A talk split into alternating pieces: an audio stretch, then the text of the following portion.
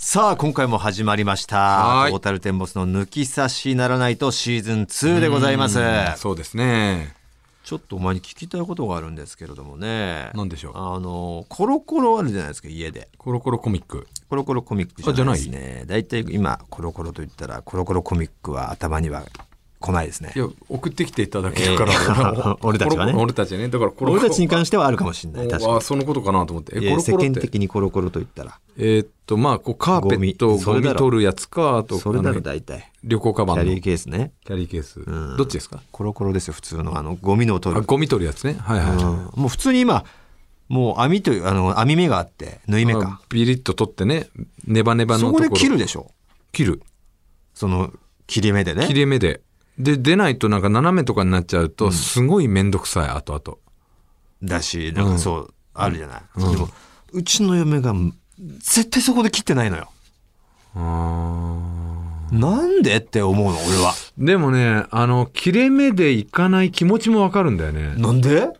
でコロコロこうコロコロやった時にゴミいっぱいつくじゃん、うんうん、ほんで、うん、その切れ目のところからこうペリペリって、うんやりたい気持ちあるんだけど、うん、他にゴミがついてて、うん、もっとこう掴みやすい場所っていうのがあるのよ、うん、だ端っこでしょ。端っこがこう、うん、端, 端っこがこうプレーになってるわけでしょ、うんうん、何こうだから、えー、山というか 何, 何こう端っこがあるわけでしょ、うんうん、端っこがある、えー、なんて説明したいんだろうな。こう、うんえー、コロコロがありまして、うんえー、まずめくるこの な,、うん、なんていうの こ, これなんていうのつまみうん、最初のこの引っかかりというか引っかかりね、こっからいけるよっていう、うん、でここをペーッと剥がすわけでしょ、うん、ね、うん、で剥がしてでこの切れ目のところを、うん、で何こうパリパリパリってそうそうそう取るわけじゃないですか。だからそもそもそのスタートも切れ目のとこなのよ、うん、その引っかかりも、うん、だけどそれがもう真ん中ぐらいで切れて斜めになっちゃったりするんでしょ、うん、だから切れ目でそもそも 切, 切ろうとしてないのよ。切ろうしてないの。全然違うところで切ってんの。わかるその気持ち悪さ。うんわかる。えっつってでまあ大体まあ汚いまんまで置いてあるじゃん、うん、コロコロして、うん、ビリって破って置いてくことはないじゃん。あんまりないね。もうそこくっついちゃうから、うん、一回コロコロした人は別にそのままにしといて次コロコロカバーがあるじゃん。ああそんな俺としちゃ入れてねえからあるある、うん、そのあるけどそこに入れてないから、うん、まあ所定の位置っていうのがあるんだけど、うん、あコロコロしてえなっつったらそれ取ってさまず取る人やろうとする人がめくるわけじゃん、うん、その時にさ絶対違うところが切られてるから、うん、俺が、うん、それをベロンってめくって、うん、切れ目のカットのところでやっても、うん、なんていうのまた次はちょっと残ってるかその汚い部分が残ってるか場所によっては無駄なところを切らなきゃいけないというか、はいはいはい、まだまっさらな、うん、まだベタベタして粘着があるところも切らなきゃいけなくなるっていうにパターンになるんだけど、うん、どっちにしろ嫌じゃん、うんうん、何なんだろうねあれ。とりあえずでもその切れ目からうまく切ろうとすると、うん、左手で切れ目のちょっと先を押さえないといけないじゃん、うん必然的にゴミ、ゴミに触ることになると思うんだよね。ああ、ゴミに触ることにはなると思うよ。なるでしょ。多分それが嫌だから、右手のこのきっかけだけでピーッとやって、うん、もう勢いでゴミを触らないでビッてやっちゃってるんじゃない？ああ、ゴミを触らないっていう概念が俺はなかったね。左手の押さえがないんじゃない？ゴミって言ってもだからホコリとかじゃん？ホコリとか、まあ、髪の毛とかね。犬の髪の毛とか、うんうん、まあ俺たちの抜け毛とかなわけでさ。そんな触りたくねえのかな。えそうじゃないと思う。だってななんでここで切らないのって言ったら、うん、昔はなかったと。昔は確かになかった切れ目は。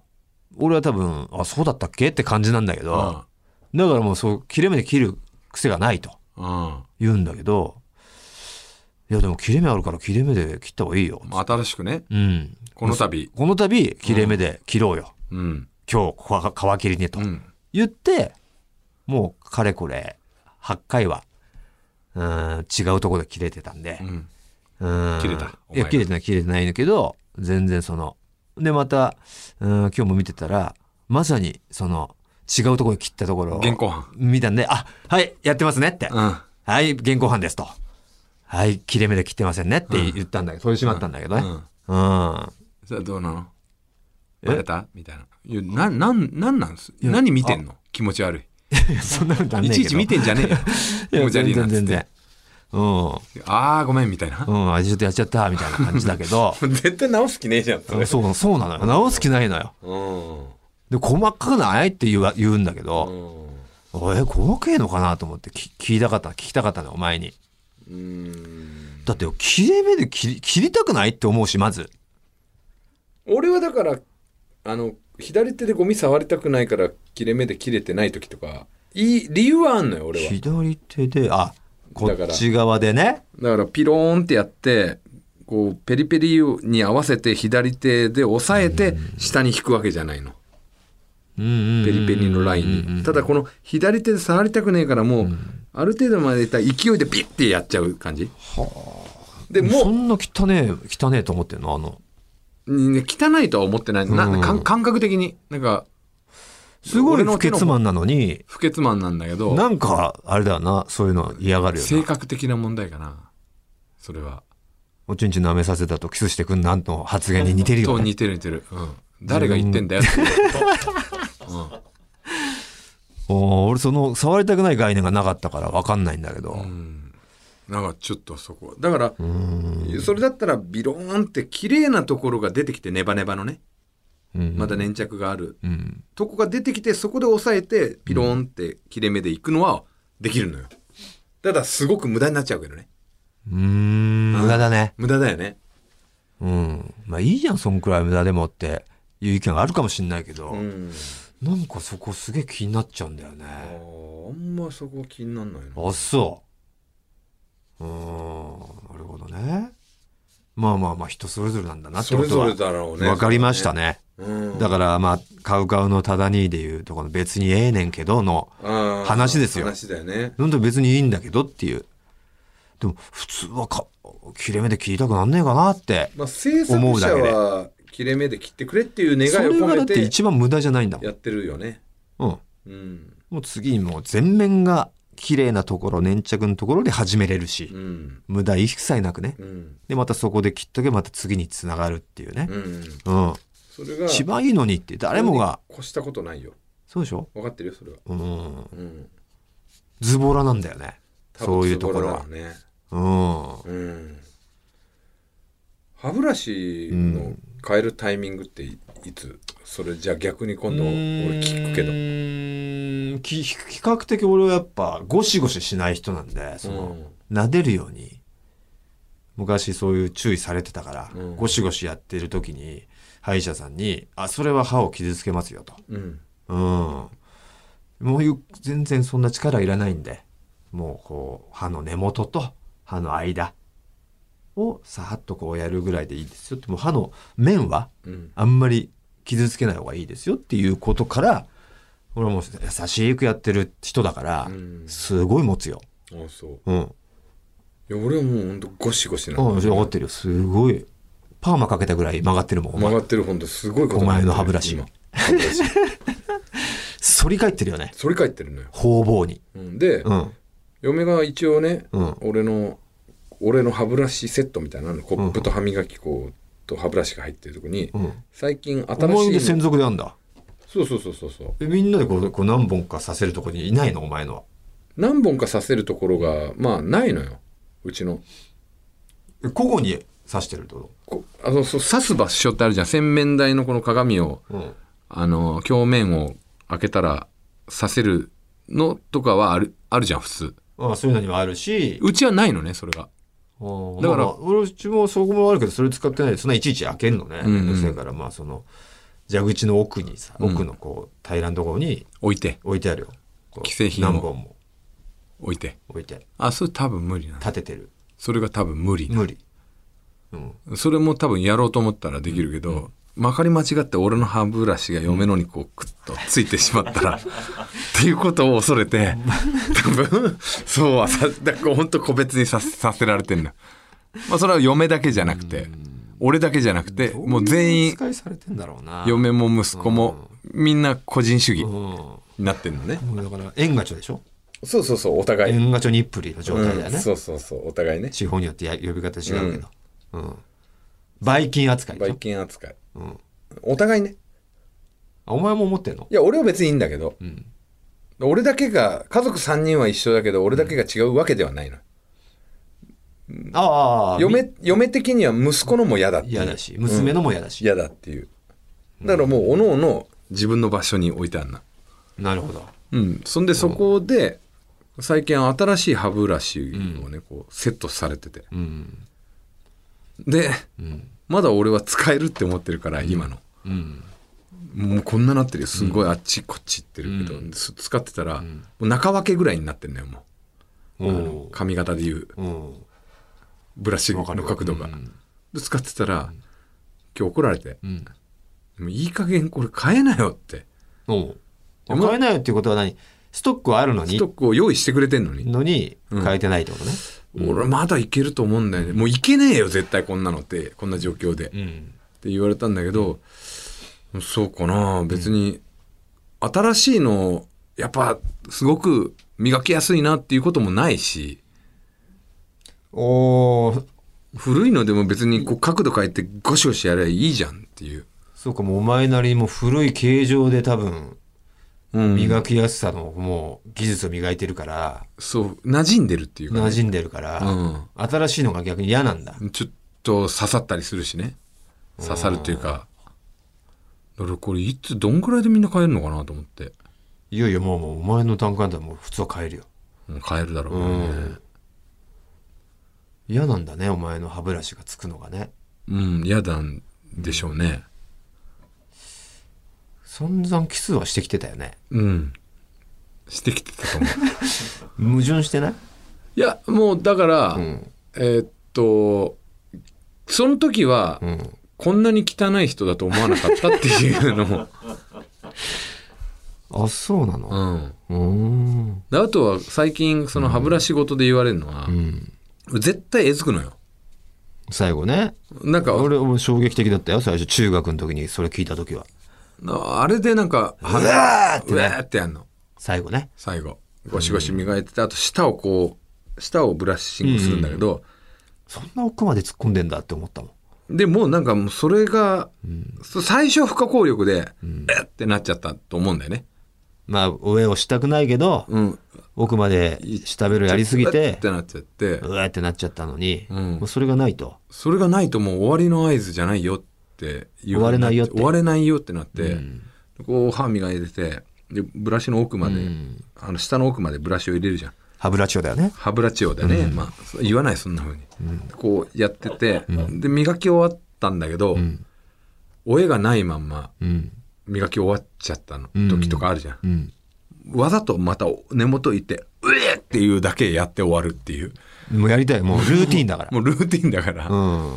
それやったらもう家族がさ、うん、飯食ってる時に俺が早く出なきゃいけない時、うん、一人でこうやったら大爆笑が起きるの台所でまあ起きるだろうねあの上は、うん、やっぱりでけえし、うん、音もで最近嫁に、うんね「それってさ何なのいつも気になってたけど」って言われて「うん、いやまあおもう俺も分かんない俺もやりたくってやってるわけじゃないけどこれがないと終われねえ」だからやっぱりお前はさやるだろ普通にみたいなスタンスだけど、うんやっぱみんなに不思議られるんだろやっぱり不思議なんだよだからおっさんだったらみんなやるんだよみたいないやおっさん結構やってねみんなうえってでもお前の嫁は言ってない、言ってないってことは、うん、嫁のお父さんはしてなかったってことでしょ、うん、うちも親父はしてないし俺もしてないし、うん、やっぱもうおかしいんだよ親父がしてたような気するまあまあでもあれだよねするやつはもちろんいるうちのメンバーでもかき上げはしてたしそうだよね歯磨いてしてたしてたあいつもそっちかとだからいる人はいるよねそっちで終わりを確認する派かって俺は思ったけどね、うん、だこれ遺伝なのかなと思って息子がいつかやり遺伝なのかもしれないな俺親父やってたような気するんだよね環境でそうなるんじゃないうん憧れてんじゃんどっかでどっかで親父の肩並べてっていうのがあるかもしれないね親がまあゆくゆく俺もああなんのかなっていう背中見てるからだからいつか息子がやり始めた時が楽しみでしょうがねえんだよねかわいい「おえ!」が聞こえるかもしんねえっつってだから平気で家の中でおならとかはさ、うん、こくじゃんこれももう環境なんだらしいから、うん、俺も親父はそれはこいてたし、うん、こいてでね握りっぺもされまくってたしふざけんなよが別にふざけんなって言いつつ笑ってたしやられて、うんうんうんうん、心地よいところでもあるわけ。こかれたけど、うん、やるんだよみたいなのが楽しいっていうのがあるから、うん、別にこっちも悪気なくやるじゃん、うん、それが楽しいと思うからと思うから、うん、でもやっぱそういう環境で育ってたやつからしたらはぁなわけトイレでやってこいよなわけ。いるのそんなやつ。いやいるよ、もちろん。やっぱりその俺の仲間内でもまあ勝吉っていうさ友達なんかは同じように生きてきたけど、やっぱ俺たちのやっぱ過去ことにやっぱ苦悶の表情を浮かべてたし、あいつに付き合ってたやつとかに聞いたらさ、うん、あいつのへとか聞いたことあるって言ったらないって言ってたから、やっぱトイレでやっぱやってんだなって、やっぱそう環境だな。女子はさ分かるやん、プープープープー。男でもやっぱそういう親父のへを聞いてこなければ恥ずかしいものってなってんだよ、うん、環境環境。でもそれを分かってから俺現場とかではそんなしなくなったもん。その家ではするけど現場でもどこでも受けるんじゃないんだって、不快な人は不快なんだって思ったから、俺はお前気づいてるか分かんないけど、あんまりもうカメラ回ってたりその現場のそのカメラ回ってないところのスタッフさんしかいないようなところでもしてない。やっぱあカメラ回ってる時はするけどね、まああえてする時はあるけど、で人が普通にいる時はしてない。不快に思う人は不快に思うから、それをお前にちょっとああいうの不快に思うぜってやっぱ言い忘れてたから、お前はもう喜んで今でもプップやってるよいや面白いと思ってやってるよ、プップやってらーと思って、うん、よかれと思ってよかれと思ってやってたよ俺は。ウケるし、いやあれはね危険よ、脆かだからねあれは。笑って一緒になって笑っててもやめてほしいんですけどあれって思ってているからね中にはね潜んでるよ。でもそれね言ったらもう、うん、俺やっぱほんとろくわり以上が面白いってって言うんだったら俺そっち取るな。でだからよんわりでも取ってないじゃんデータを、うん、お前はだから今心のどっかでろくわりは好きでしょって思っちゃってるからやっちゃってるんだろうけど、うんうん、分かんないぜ俺たちが少数かもしんないから。へえ、うん、うーんどうなんだろう。さんわりとかかもしんない。推進派は面白い派はななわり嫌ってるの嫌ってるかもしれないじゃん。あ、うん、どうなんだろう。だからまあテレビの前であえてもう本当にこれはお笑いとしてやってます。それはもちろん、うん、ね、あとは編集の人がこんなのお茶まで流さないでカットもしかりだけど、うん、回ってないところはもう控えた方がいいかもしれないね。でその都度謝るよじゃん、うん、ブーってすいません。そのブーがもうさもう国旗満々のブーだったら謝っても意味ないのよ国旗満々のブーと国旗満々じゃないブーの差はあるじゃん。それは音で分かる。もういいっす。もう主張がすごいもん音が。それですいませんは嘘つけだから。でも普通は、うん、あれやばいすいませんすかそうと思ったらちょっとちょっと出ちゃいましたのすいませんは分かるけどブーであすいませんは嘘つけよ余計、うん、それだからもうえー、でも俺へで笑う笑い取れる笑ってられる世の中でいてほしいなだ俺がもうすごい平和よ、うん、俺もそうやって育ってきたからさ、やめろよで育ってきたから、やめろよケタケタでね、うん、違うんだよね。でもそれは本当に本当やめてほしいっていう人もいる。不快に思う人がいるのは仕方ないけど、面白いもんじゃんやっぱりどう考えてもへってなんか漏れちゃうのが面白いんじゃないかな。やっぱもう出してるのはやっぱ不快に思う人いるよ。出しに来てる人はあえて何のデリカシーもなしにやっぱ本来人の前でしないっていう前提があるからブーが誰クスクスはあるけどめちゃくちゃ面白いことだけどね誰なのがあるけど、うん、もうブーはどうだのブーはさこれは今日それこそさ今日ね、うん、あの区役所行ってきたの、はい、午前中、うん、でエレベーター乗ったの、うんでエレベーターでこう降りるにかいにいたから降りるように乗ったら中にふたり乗ってて、うん、その人たちはいっかいに行くからそのまま居座ったのね、うんあのまあ、年配のおじいさんと、まあ、主婦のごじゅうだいぐらいのおばさんが乗ってて、うん、ですいませんって入ってでこう俺はエレベーター入ってからもうこう出口の方向くじゃん、うん、ここで屁こいたらどうなるんだろうなこの人たちって俺考えたのよ、うんやっぱ怒られんのかなやっぱっつってどうなんだろうってこきたかったってことね、うん、こきたいなってなってこきたいなってなってこいちゃったらどうなんだろうっていう発想になったってことね。うんうん、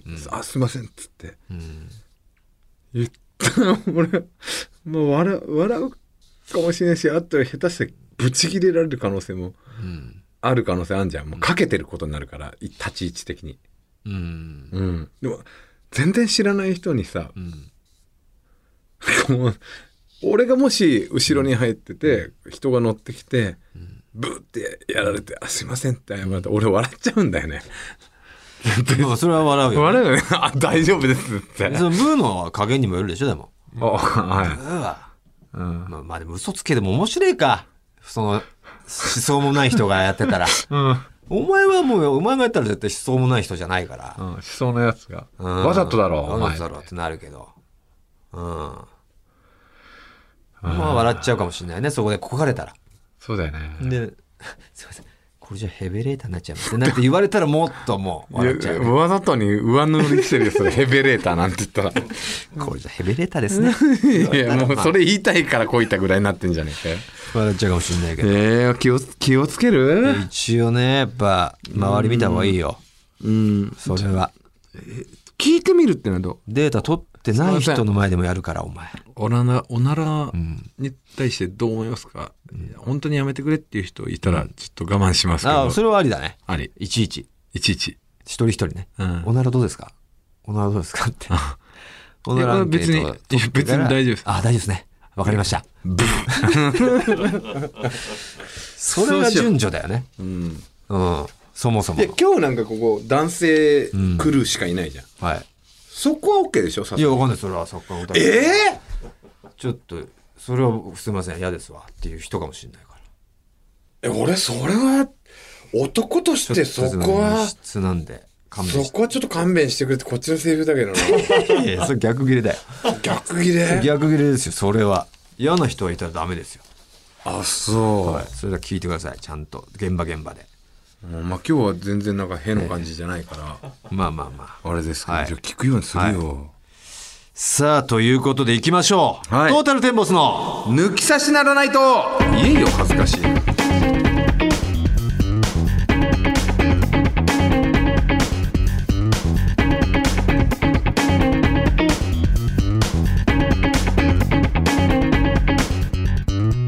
さあ始まりました。改めましてトータルテンボス大村智広です。藤田健介です。ここで普通歌一通、はい、紹介します。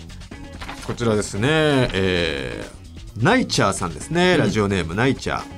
以前サウナのお話の時に大村師匠に整いを享受された投稿を読まれて以来、うんうんうん、久しぶりの投稿ですと。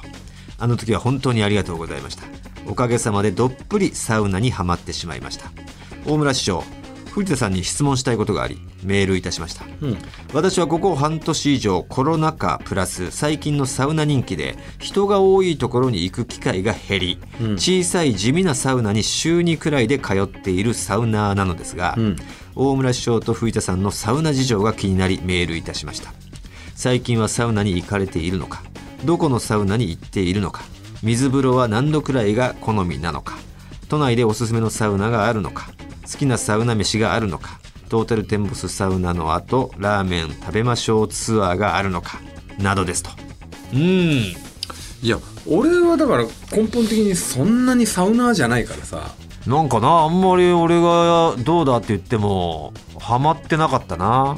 だからこの間一回ロケでさ、うん、まあそのテントサウナやって、うんまあ、確かに十分温まれなかったんですよね、うん、そのしっかりテントを閉めてくれたらすごい温まれるテントなんですけど、やっぱカメラをこう撮りたいってことでちょっと隙間を、隙間を空けてカメラのこの 丸, 丸いところだけが覗いている。カメラマンはその外にはいるんですけどカメラを覗かしている分ちょっとこう空気が漏れるというか、うん、それでもう確かにそこまで芯は温まらなかった状態で外の、うん、ほんと天然の川にえー、水風呂のようにっていうもう普通のサウナ好きにとってはたまらない工程、うんえー、サウナして、まあ、湖なり川なりで、えーそのね、水が水を浴びれるっていうのは一番いいとされてますから、それできるけどあんまり確かに温まんなかったけどでも汗は出た、うん、で俺は十分楽しめたんですけど寒い寒い言って、うん、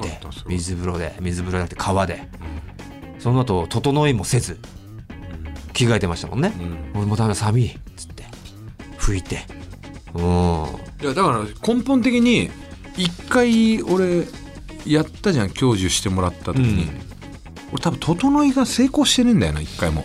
なるほど、うん、これだっていうのはまだなってないのよ。うんうんうんうん、うわってより時間を要するのかもしれない。お前はそのサウナ時間を、あれは個人差あるんですよ、うん、サウナに入ってる時間、うん、俺なんかはもう最初は本当にはっぷんでいいし、うん、にかいめからじゅっぷん、さんかいめじゅうにふんって俺のペースはそうだけど、うん、でよんかいめとかもうほとんどないけど、もうじゅうにふんがマックスにしてるから、お前もっとそれがじゅうごふんとかにじゅっぷんの人なのかもしれない。かもしれないね。ああ、もうだからあれで寒いって言ってるやだから、うん、もっとまだ待たないとダメな人なのかもしれない。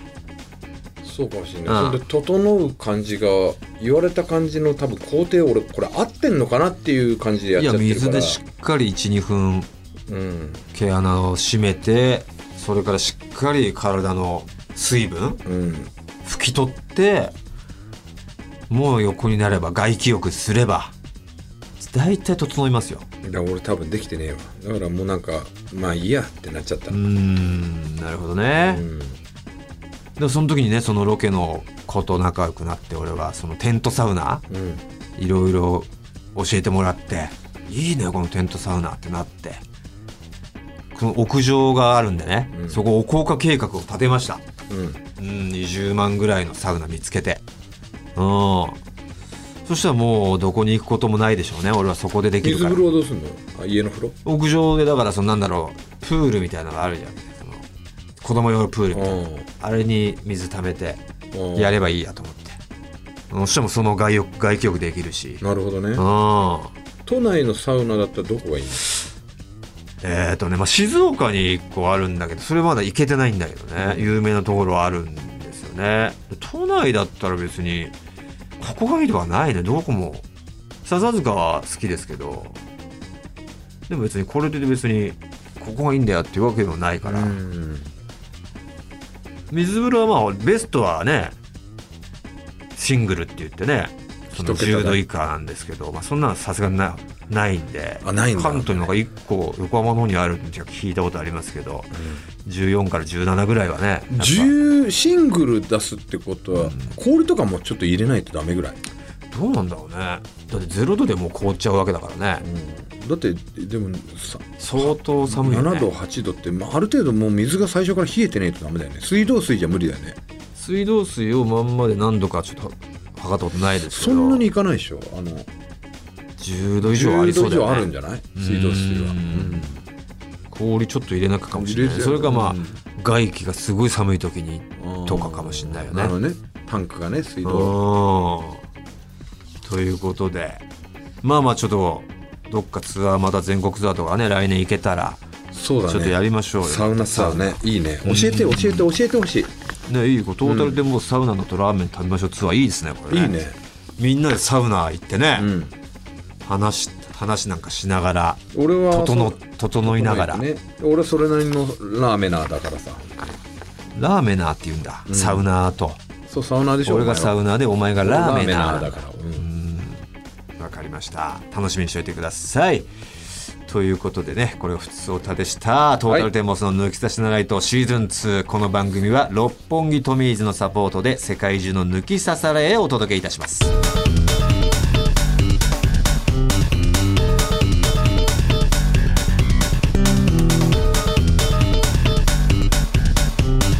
トータルテンボスの抜き差しなライト。さあ続いてのこちらのコーナーです。抜き差しコーナー断捨離。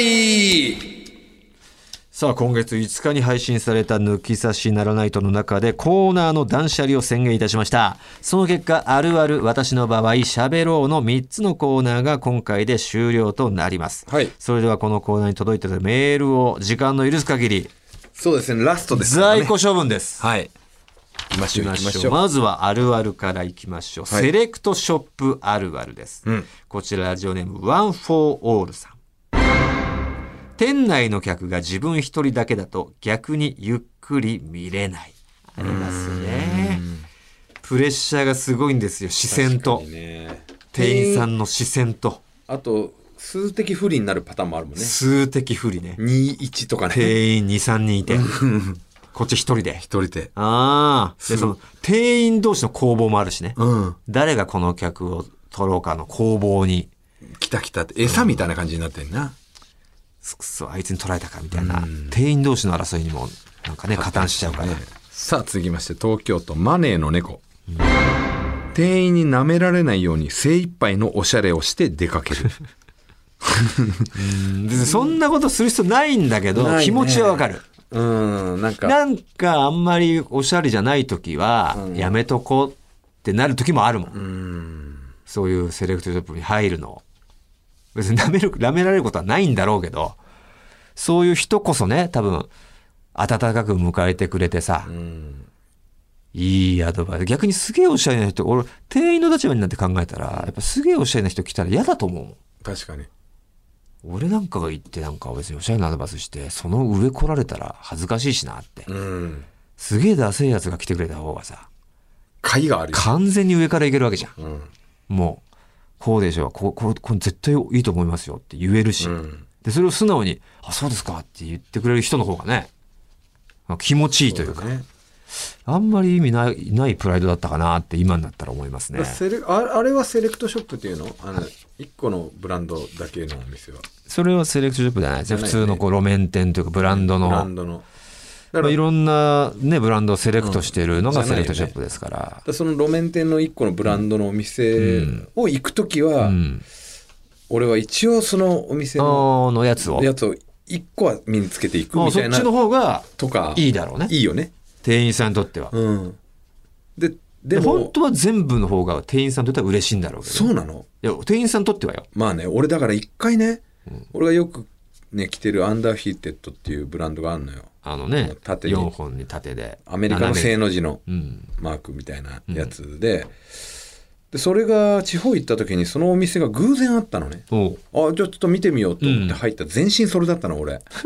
むちゃくちゃ恥ずかしいなと思って。それはだからこっち側のさ勝手なプライドでなんか、いやこいつこの服しか持ってねえ、ここってばっか買ってんじゃん。いやだからそう思っちゃうじゃん、うん、こっち側でも。うわ向こうからしたらそれモロ来た、モロが来たよって。ああそうか、モロが来たけどさ、うん、すげえ愛してくれてんだとでも絶対何人かは言うじゃん、めちゃくちゃ愛してくれてんだって。嬉しいだけだよ。気づかれるしさ、うん、トータルテンボス着てアフロの方着てたあれ全身だったよねっつっていやまあね、うん、帰った後ちょっと一つや二つの笑い話あるよね。全部着てたね。全部着てたあるけど あ, あいつあれしか持ってねえんだよ。別にいやいいことじゃんって言ってくれる人いるかね。いや嬉しいよなってなると思うよ。そうか、ならいいか。さあラストかな、あるあるについてラストです。これがもう正真正銘あるあるというコーナーのラスト、うん、もういいんじゃない。もうみっつしか来ねえんだから。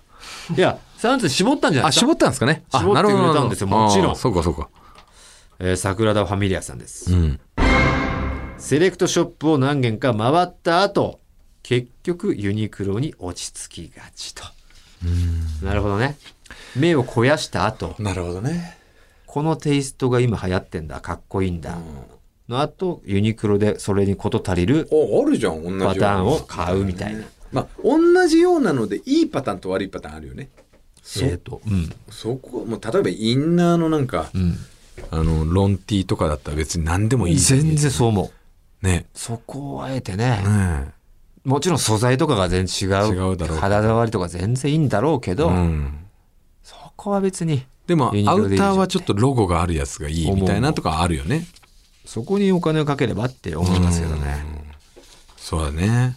さあ続いてが私の場合ですね。これ何でしたっけ、何私、ね、ガソリンスタンドだったみたいね。ほうほうほう、そんなテーマを出したことすら覚えてませんね、うん、ガソリンスタンドでの私の場合、これは、えー、に通に通に絞らせていただきました、うん、数ある在庫の中から。さあそんなよりすぐのね狭き門を勝ち取った人がこちら。まず一人目、ファックス組合のラッキーでお勝ち取りましたよ、うん、近年セルフ式ガソリンスタンドが増えたこともあり、うん、僕の場合ガソリンを入れる際は自分の手で入れることがほとんどですと、うん、そのセルフならではの私の場合がいくつかあります。まず給油する際の一場面、一場面。僕は何においても心配性で常に悪い想像をしてしまいます。ガソリンを入れる際、静電気が起こりガソリンに引火して大爆発。そんな悪い想像がいつも頭の中を駆け巡ってしまいます。そのため僕は念には念を入れて、ガソリンを入れる前に静電気を防止するために設置してある静電気除去シートにいつも両手それぞれごかいほど触れてから給油を行っていますと。うーん、はあ、ごかいもあれ、ね、まあいっかいは絶対ね、うん、しかも右手だけやるけど、俺はやるやる俺もそんなやってたんだ。そんなバーンっていうことはないでしょ。あ、一発で多分すぐ多分ヒュンって取ってくれるやつだと思いますから、うん、大丈夫だと思いますよ、はい、ねえ。さあ続きまして、さあもう正真正銘、ね、あるあるのさ、えっと私の場合の最後、え長崎県の歩くモアイさんですね。初めてかなこれ、うん、ねえ。小さい頃の思い出ですが、ガソリンスタンドのガソリンの匂いが苦手としていた方も多いと思いますが、私の場合実は逆に好きだった覚えがあります。一緒です。今となってはなぜあの匂いが好きだったかも分かりませんが、ガソリンスタンドに給油に行くと聞いたら必ずと言っていいほどついていって、エンジンを切る直前でちゃっかり窓を少し開けてガソリンの匂いを満喫していました、はいはいはい、一緒一緒。それともう一つなのですが、ガソリンスタンドでもらえるおまけが嬉しかった記憶があります。あったんだ、そんなの。マスコットの人形やお菓子、それととても印象に残っているのがトンネルズさんの シーディー です。多分井出光だったと思うのですが、 シーエム で歌ってた曲の シーディー をもらい、その歌が好きでしばらくずっと聴いていた記憶があります。ちなみにトータルさんはトンネルズさんとの思い出とかありますか？もしあるなら聞かせていただくと嬉しいですと。ガソリンスタンドどうですか、あの匂いは。いや好きですよ。好きでしょ。俺はね、最近は好きよ。俺ちっちゃい頃ダメだった。あれの匂いだけで俺は頭クラクラして、あのその入れた後数キロ走って嘔吐してた。え、車酔いになって。あ、うん、あの匂い、子供時代子供時代あの匂いがきっかけで、もう昔から嘔吐癖はあったんだな、うん、気分悪くなってもううーって出しして、うん、だからあんまり好きじゃなかったけど、今は別に大丈夫だよね。うん、途中土砂の旅してた、うん、途中土砂の旅してたよ。そうか。いやもうね、今はね、だいとトンネルズさんとの思い出そんなにないんだよね。いっかいしか、いっかいだけだね、共演したのね。あれ何でしたっけ、皆さん皆さんか皆さんか、うん、いっかいだけ出させてもらった時に今日優しかったね、うん、すげえ優しかったですね。うん、やっぱ憧れてましたもんね、トンネルズさんは、うん、ネルトン見てたし、ネルトンネルトンの時のタカさんが優しいんだよね。そうそう、タカさんチェックしてね、うん、あの落ち込むなよみたいな、そうそうそう、映画のジャイアンみたいな感じになる、ね、そうそうそう、あんな暴れてね、うん、ちょっと怖い感じの人なのに素人の男性の感じに優しいって、優しい、かっこよかったですね、うん、さあ今度はですね、喋ろう一通に絞らせていただきました。もう正真正銘最後ですこれね、はい、えー、ラジオネーム夢見る塩ホルモンさんですね。新参リスナーの方みたいです、うん、ラジオにメールを送るのも初めてだ。お、自粛期間中にウォーキングのお供にラジコを聞いて シーエム で女子高生に人気のラジオと出てきたので聞いてみましたマジか、誰も聞いてないと思うぞ ジェーケー その C… あ、俺たちが勝手に言ってる シーエム でしょ。 シーエム でね、うん嘘吹いたやつ、ね、嘘吹いたやつね。ポッドキャストが iPhone に入っていながら全く使ったこともなく、初めて使い聞いてみて衝撃。下ネタと昔からのリスナーがたくさんのなんと入りにくい飲み屋みたいな雰囲気確かにな、本当申し訳ないよね、こういう排他的な、常連ばっかりのスナックみたいな感じだもんな。もうにぎわってるけど、うん、もう常連で成り立ってんでしょ。もう新参もない、もう入りづらいよ。ガラガラガラって開いたらシーンとなってね、うん、そうそうそう、うわな、なんか見た見ねえ顔だなみたいな目されてあ、ダメ、貸し切りかなみたいな、すいませんって閉めちゃうやつ、ね、あ、いいですよお客さんみたいな、入っててください。そういうのはその扉のそのやりづらさを抜けたら、うん、すごい居心地いいんだよね。居心地はいいんだけどね、それを味わっていただきたい。会員制にした方がよっぽどいいんじゃないかっていうぐらいのね、敷居はあるかもしれないね、うん、そう、うん、で女子高生に人気のラジオと聞いたから、うん、タピオカの話や恋バナが聞けると思ったのに、うん、てんてんてん、あ、そういや私、女子高生はじゅうよねんまえに終わってました。あ、ジェーケー、女性の方か。通勤のお供にちょうどいいので、これからも聞き続けますと。残忍の方ですね、じゃあ。頑張って働きますと。おえー、女子高生を経た女性のね オーエル さんかな。残にだね。残に、うん、なるほど。リーチチートイツの方ですね。うーん、喋ろうはだから別にっていうことですね、はい、これを喋ってほしいですっていうこともなくね、うん、新参の方ですから。なるほどね、えー、あ、普通オタの感覚で送ってくれたんじゃない。そうですね、いいですよ。うん、いやでも結局どうか聞き続けますになってくれてるから、うん、入り口はねもうちょっと女子高生人気詐欺にしちゃいましたけど、はい、えーどういう感じでこう オーエル の方が聞いてくれてるのかな。意外と聞きやすいのかもしれないですよ。意外と聞いてるかもしれないですね。意外とこれ隠れ抜きさしたん い, るいますからね、うん、女子に、うんうん、意外と好きですから下ネタとか汚い話。汚い話、えー、好きなんですよ、うんま、虜にしていきましょうこういう方をね。やっぱイヤホンででも聞かないとダメらしいよ。だから一回聞かせなきゃね、うん、あイヤホンっていうか、うん、あの嫁がだからさこう、うん、家事やりながら聞いてんだけど、はいはい、あのちょっと前とか暑いから窓開けながら聞いてたら、うん、すぐ下ネタ入るからすこう窓閉め汗だくでやったらしいもんねお前の嫁もう、うん、開けれないから。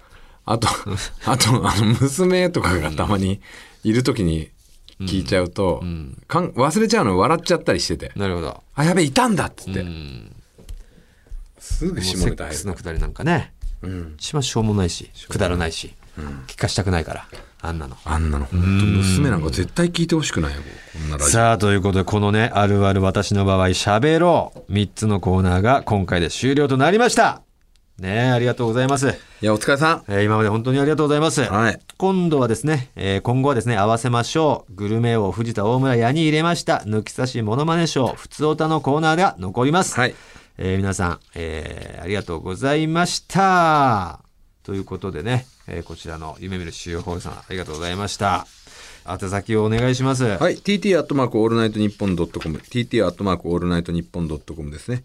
えー、セックスの方はびっくりした。お待てよお前。え？お前それさ、え？ファックすの間違いだろ。いやびっくりした。いや待てよお前おい。どこで区切ってんだよ。ファック。すのお前も区切るんかい。ねえからファックスもありませんでした。はい、皆さんのねメールをお待ちしております。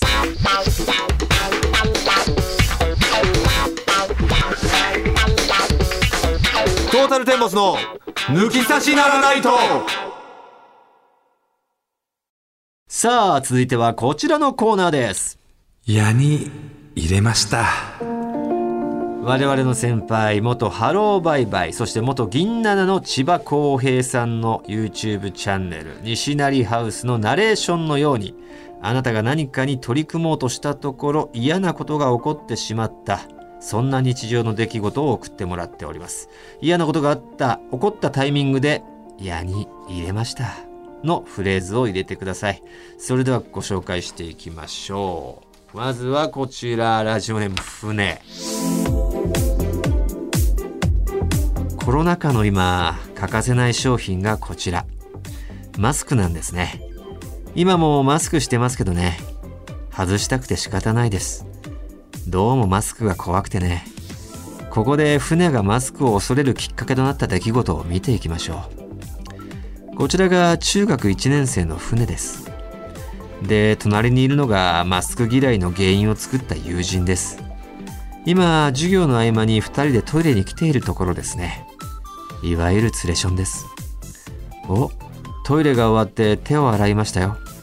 そして鏡見てますね。前髪を直しているところですかね。可愛いですね。この時期はねインフルエンザが流行っててマスクをしてたんですね。すると鏡越しに船の顔を見た友人がこう言ったんです。マスクすると可愛いよね。矢に入れました。船ショックだったな。マスクしてないとブスって本音が漏れちゃってますもんね。確かにね船の目ってパッチリしてるからマスクすると結構可愛いんです。本田翼に似てるなんて言われたこともあります。ただね顔全体で見るとああこれはコロチキのナダルですよね。本田翼だと思ってた人がマスクを取るとナダルだったら普通は引きますよね。実際引かれたこともあります。相手の顔にははっきりと書いてありました。やべえぞってね。でもナダルってよく見たら可愛いですよね。いやめちゃくちゃうまいな。うまくなってんですよ。船がどんどん。船は最初からうまかったんだよね。最初からうまいんですけど、今日一でしょ。今日一。これが出ましたよ。使い方とタイミングと落ち。最高にうまいよ。で船なんかね我々何度も見たことありますし、はい、顔も一致してますけれど、うん、本当にね目クリクリしてるんですよ。目クリクリしてね。ほんでマスクしたら多分可愛いってのも分かるんですよ。想像できますね。で撮った時にナダルってのもなんか分かるんです。分かるんですよ。いやベゾの使い方もうまいんですよ。すごいうまいね。すごいね。いや船これの才能すごいわ。これのっていう名前、うん、限定すな。全部でいいだろ。さあ続きましてラジオネーム小生。これは私が経験した実話です。昔ピザ屋でバイトをしていました。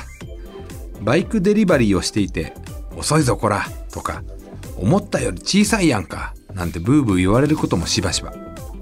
中でも一番思い出に残っているのはやっぱりあれだな。女性客から注文があってマンションまで届けに行った。ドアの前でピンポーンとして待ってると出ない。にじゅうびょう待ってもう一回ピンポンするとインターホンから「あーすいませんちょっと待ってください」という声が。ドアが開いて対面したお姉さん、体から湯気が出ていた。そうかお風呂に入ってたんだ。お姉さん慌てて風呂から上がり急いで服を着てドアを開けたようだ。ただよく見ると緊急だったので彼氏と思われる人の服とズボンを履いて出てきた。なんだか宝塚歌劇の男役スターみたいだ。それは仕方ない。じゃあお金払ってください。矢に入れました。お姉さんお金を払ってもらう最中履いてたズボンが足首までずり下がった。男性用の大きめのズボンが合わなかったところにうっかり手を離した弾みでずるり。しかも緊急だったのでパンツを履いてなかった。キャッうわすいませんと後ろに振り返る私。いやなんで私が謝らんとあかんねん。気まずい空気でお釣りを渡し逃げるように出ていった私。それ以来そのお宅からのピザのオーダーはない。ただ綺麗なお姉さんだったし、お姉さんのマルゲリータがはっきりと見えちゃったので特別ボーナスいただきました。はい。やってますね。やってますね。これやってますよ。やってますねえ。嘘ですね。嘘じゃないですよ。嘘でしょこんなマルゲリータだわ。さすがにマルゲリータは。いやマルゲ釣りを釣ることはまあそこももう嘘ポイント入りますけどもね。あったとしてもパンツ履いてるでしょ。いや履いてません。履いてますよ。履いてるでしょ。じゃあ履いてませんよ。どっちですか。お風呂上がりなんで履いてないんですよ、うん、お風呂上がりという設定ですもんね。設定って何ですか。これは私がじ経験した実話ですって、うん、頭に入れてあるんで入 れ, 入, れる入れるしかないです、ね、入れるしかないって何ですか。これは嘘くさい。いや出ちゃったんですよ。これは出ましたね。で急いで服をね着て湯気が出てたっていうじゃないですか。入れましたね。嘘入れてん。矢に入れてんだよ。これはやっちゃいました、ね、小生はやんないですよ、えー、そんなこと。さあ行きましょう。続きましてナッシング。千葉ね半年以上付き合ってる彼女がいるんです。さすがにもうねそのなんていうかいわゆる深見るさせてもらっていいかなって思って入れてもいい？千葉勇気出してね聞いたんです。矢に入れました。早っ。普通に首振られちゃいましたね。なんでだよ。千葉ショックだったな。千葉なのかよ。だってねその日彼女が行きたいっていうカフェ行ったり近くの温泉行ったり一緒に餃子作ったりしてイチャイチャしてたんですよ。ちょっと待って待って。前戯もいい感じだと思ってたからショック大きかったの。その日女の子の日でもないしダメな理由も教えてくれなかったな。ああまだ千葉に安心してくれてないんだって。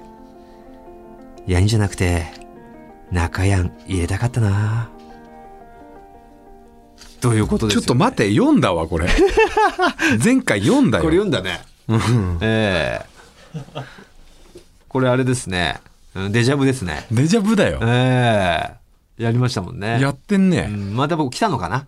またやってんの。だから読まれなくと思って送っちゃったんじゃない。うん、だけどそよ読んで送ってからすぐ読まれないじゃんこういうのって。うんうんうん、うんまた読んでまた入れた。ほんでまた入れちゃいました、えー、うん、ヤニじゃなくてまた入れた、ま、た入れましたこのメールを、このね、えー、ナッシングですよナッシングを。うん、でもさその時千葉って書いてなかったね。いや気がするな、千葉ねじゃなかったような気するな。すげえ手法だな。分かんないけど、だから同じやつなのか、うん、違う人が模倣してきたのかね。模倣じゃなくてちょっと分かんないですけども、完コピだぜこれ。これに関しては模倣じゃねえよもう、うん、これ読んだね確かに。お前が読んだのかな、しか分かんないけどなんか記憶にあるわ。うん、さあ続きまして三重県の異次元の豚バラ。いや豚バラね、先日引っ越ししたんですよ。 ワンケー のアパートにね、家賃 さんまんはっせんえん、駅まで徒歩はっぷん、いい物件ですよね。いやー豚バラ一人暮らし久々ですからね、テンション上がっちゃってね、越して早々デリヘル呼んじゃったんですよ。でもね女の子来たらいいんですけど、お湯が出ないんですよ。水しか出なくてね、これじゃダメだよって言われてキャンセルしたんですけど、これって自分が悪いんですかね。もうね矢に入れました。だってね ななせんえんのキャンセル料を払わされたんですよ。もちろん風俗店は悪くないですよ。でもね管理会社に連絡してもオーナーに連絡しても ななせんえんのキャンセル料を返してくれなくてね、真面目に対応してくれなくて、乃木思い出しました。乃木？乃木って誰乃木って誰。ああ俺たちのあの YouTube に出てた乃木かな。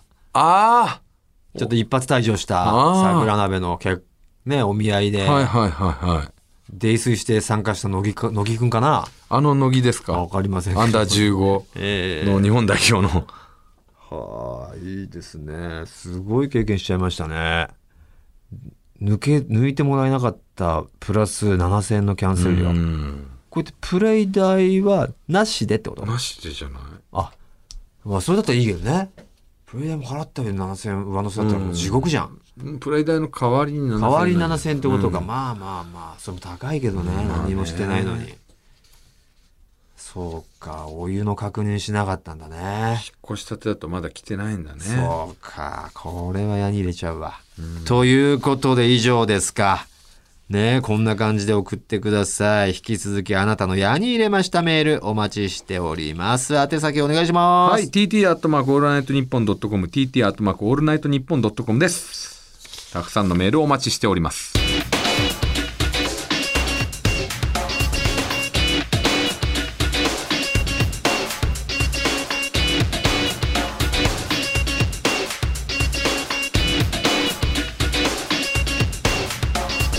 トータルテンボスの抜き差しならないと。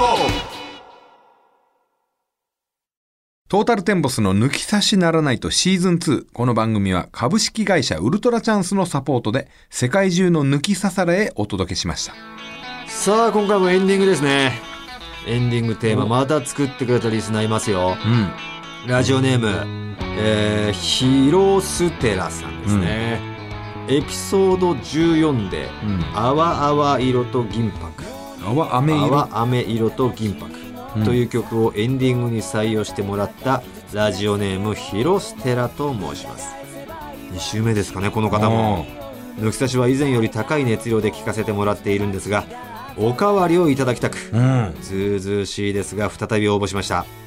私はヒロという名前で音楽活動をしているのですが、カメレオンシンガーソングライターというキャッチコピーをつけていて、前回はアコースティックでまったりした曲だったので、今回の連鎖という曲はガラッと色の違うギターロックナンバーにしました。うわ面白い。そういうの今作もお二人とリスナーの方々に聞いてもらえたら半端なく嬉しいですと。いいねこれ。前回のこの淡め色と銀箔っていうのもなんか良かった記憶ありますよ。うん、ちょっとメローな感じだったのかな。だけど全然違うロックナンバーでレベルはやばいですよ。やばいね。俺も早くこう完全に弾けるようになって。いやいや、お前も応募してくるつもりか。うん、曲作曲していいね、えー、曲作りたいな。ということでね、皆さんこの番組のエンディングテーマ、えー、引き続きね流してほしい音楽募集しておりますから、オリジナル曲でよっぽど変でなければ大体流します、はい、よっぽど変でも流します。